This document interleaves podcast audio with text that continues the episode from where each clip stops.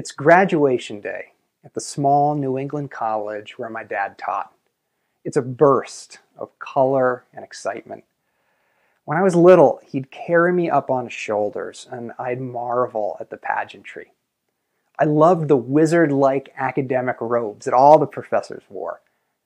My father explained how you could tell what degree someone had and the school they'd gone to based on the color and design of their gown and hood. It was like a diploma, a credential that you could wear. I couldn't wait to have one of my own. My dad taught biochemistry for decades and was one of those beloved professors. Graduation for him was a frenzy of thankful hugs and handshakes, eager introductions to parents. Countless careers in science and medicine were launched in his Bio 101 class, and it was clear he made a difference. I suppose I inherited a love of teaching from my dad, and I planned to be a professor, just like him. I headed to grad school to do a PhD studying microbiology and biochemistry. But along the way, my dad's path and mine started to diverge. During long days in lab, I got impatient. I wanted to teach. I didn't want to wait to graduate and do a postdoc, spend years navigating a treacherous job market. So I turned to the internet which was breaking down the barriers to entry and removing the traditional gatekeepers in many established fields. From my kitchen table, I started recording tutorial videos teaching the basics of chemistry using simple hand drawn diagrams, and I put the videos on YouTube. And people actually started watching them. First, a few folks, and then more, and then more. Thank you emails poured into my inbox. I wasn't a professor yet. I, I hadn't even finished my PhD. But I was helping students all over the world get through their chemistry classes. I got the sense that something big was brewing here. But my dad would hear none of it. When I explained that I was thinking about abandoning the traditional professorship route to explore this new world of online education, he exploded in anger. Oh, Tyler, you'd have to be an idiot to think that anyone would care about this stupid YouTube thing. I shot back with a dig. I said, every single day, my videos teach 10 times as many students as you'll teach in your whole career. It would have really hurt if he'd had any conception of what I was trying to describe. But Maybe he was afraid to think about the way his world, steeped in tradition, was on the brink of change. It used to be that students had one professor, the one standing at the front of the lecture hall. But increasingly, if that professor wasn't a good fit, students could go online and seek out videos from other educators to help them learn. It was like an online marketplace where students could essentially choose their own professor, and it was free. Some of these video creators were instructors from institutions, but others could be brilliant teachers who didn't even have a college degree. Students chose the teachers that helped them learn best, and the most popular teachers rose to the top. I wanted to bring my dad into this new world. I suggested we create a video series for intro biology. His lectures, crafted and perfected over decades, took terrifying subjects like the Krebs cycle and transcription and made them crystal clear and beautiful. They could help millions of students a day. Why would any other college need a Bio 101 professor? I joked. But it was something I'd seriously thought about a lot. What if you identified a few incredibly talented educators, like my dad, and gave them essentially limitless resources content editors and animators and production teams. And they were able to devote all day, every day, to making incredible, beautiful educational content. It seemed like this could fundamentally change a field where many professors all around the world were teaching essentially similar courses, particularly at the introductory level. But each professor rarely had the time and resources to go all in. Incredible education content felt like something that could scale, a key concept driving so many of the new revolutions in tech. You could be the world's biology teacher, I said. Oh, you'd have to be an idiot to think that I'd want to be some kind of YouTube star. Oh, I was furious. And then, shortly thereafter, unexpectedly, he died. Right before I graduated from MIT. It upended my life. But there was a silver lining that felt slightly cosmic. He left me a little bit of money that allowed me to step off the academic path and try my own thing. I poured myself into work, churning out videos day and night. And I also started to interact more with my viewers. And I learned that they were almost all folks who weren't served well by the rigid structure of traditional academia. Countless college students told me how they did all their learning from videos like mine. They attended class only three or four times during a semester just to take the tests. Others were trying to switch careers in middle age, and they needed to take courses piecemeal. They needed half of this degree and a quarter of this one. A single dad writes me and says how he's trying to go to nursing school to show his young daughters he can be something. He can't understand a word his professor says, but my videos get him through a critical class.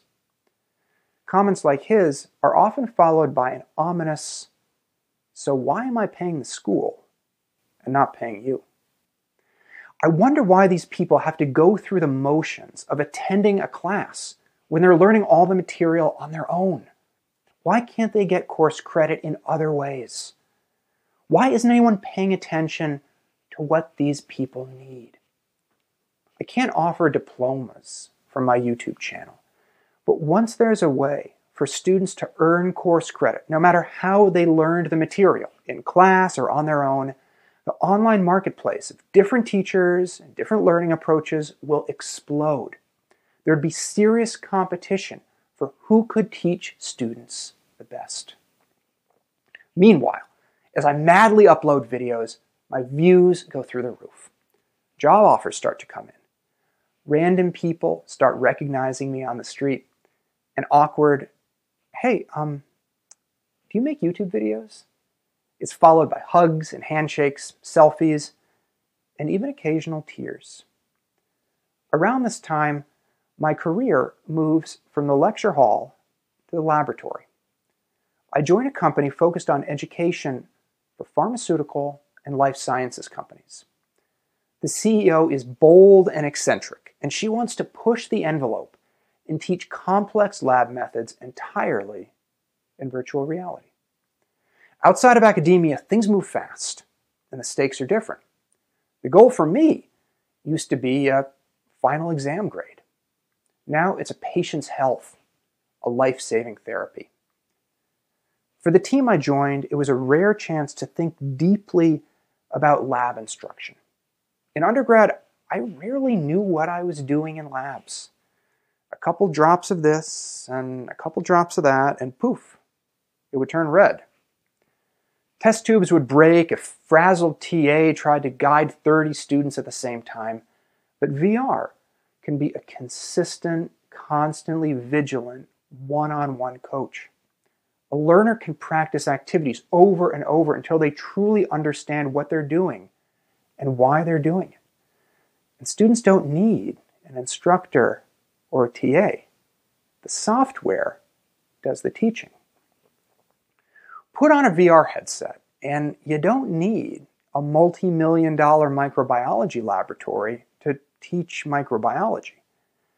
And it's clear that academia isn't the only player that can provide high quality learning, even in advanced technical fields.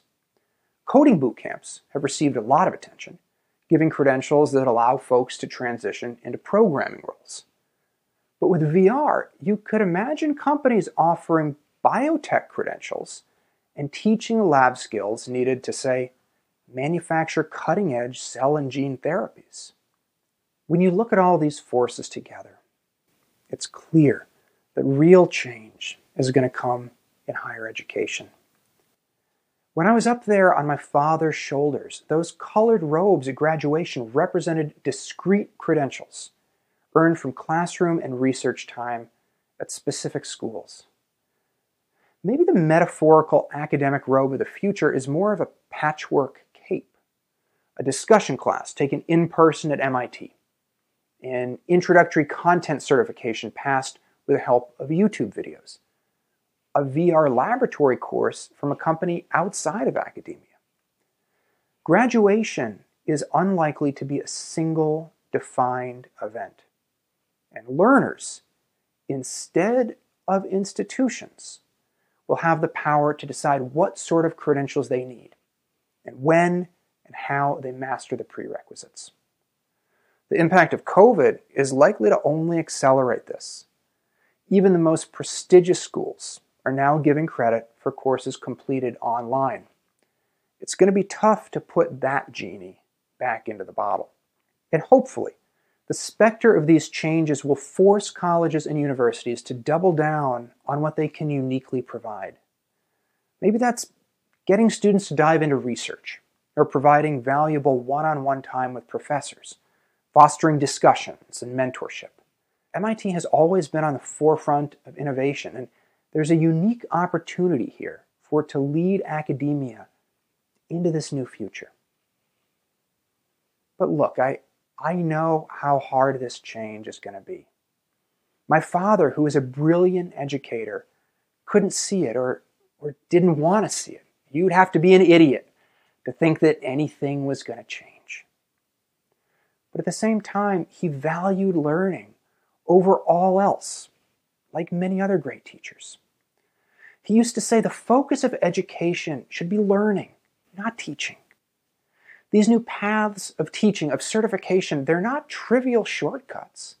They'll help students master the same fundamental skills, just more effectively, more efficiently.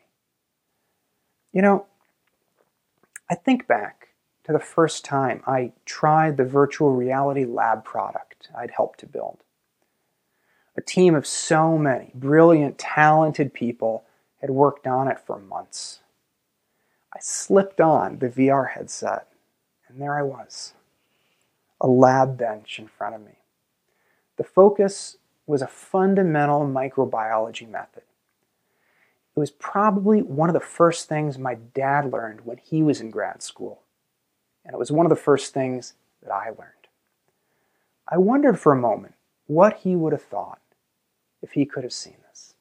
I imagined, somewhat hopefully, of course, that he'd look around in the headset, grab a petri dish, sterilize his metal tools in the Bunsen burner until they glowed a bright orange. And maybe he'd say, with one of his trademark phrases, Whoa, this is pretty nifty. You'd have to be an idiot if you can't tell. This is the future of education. Thank you.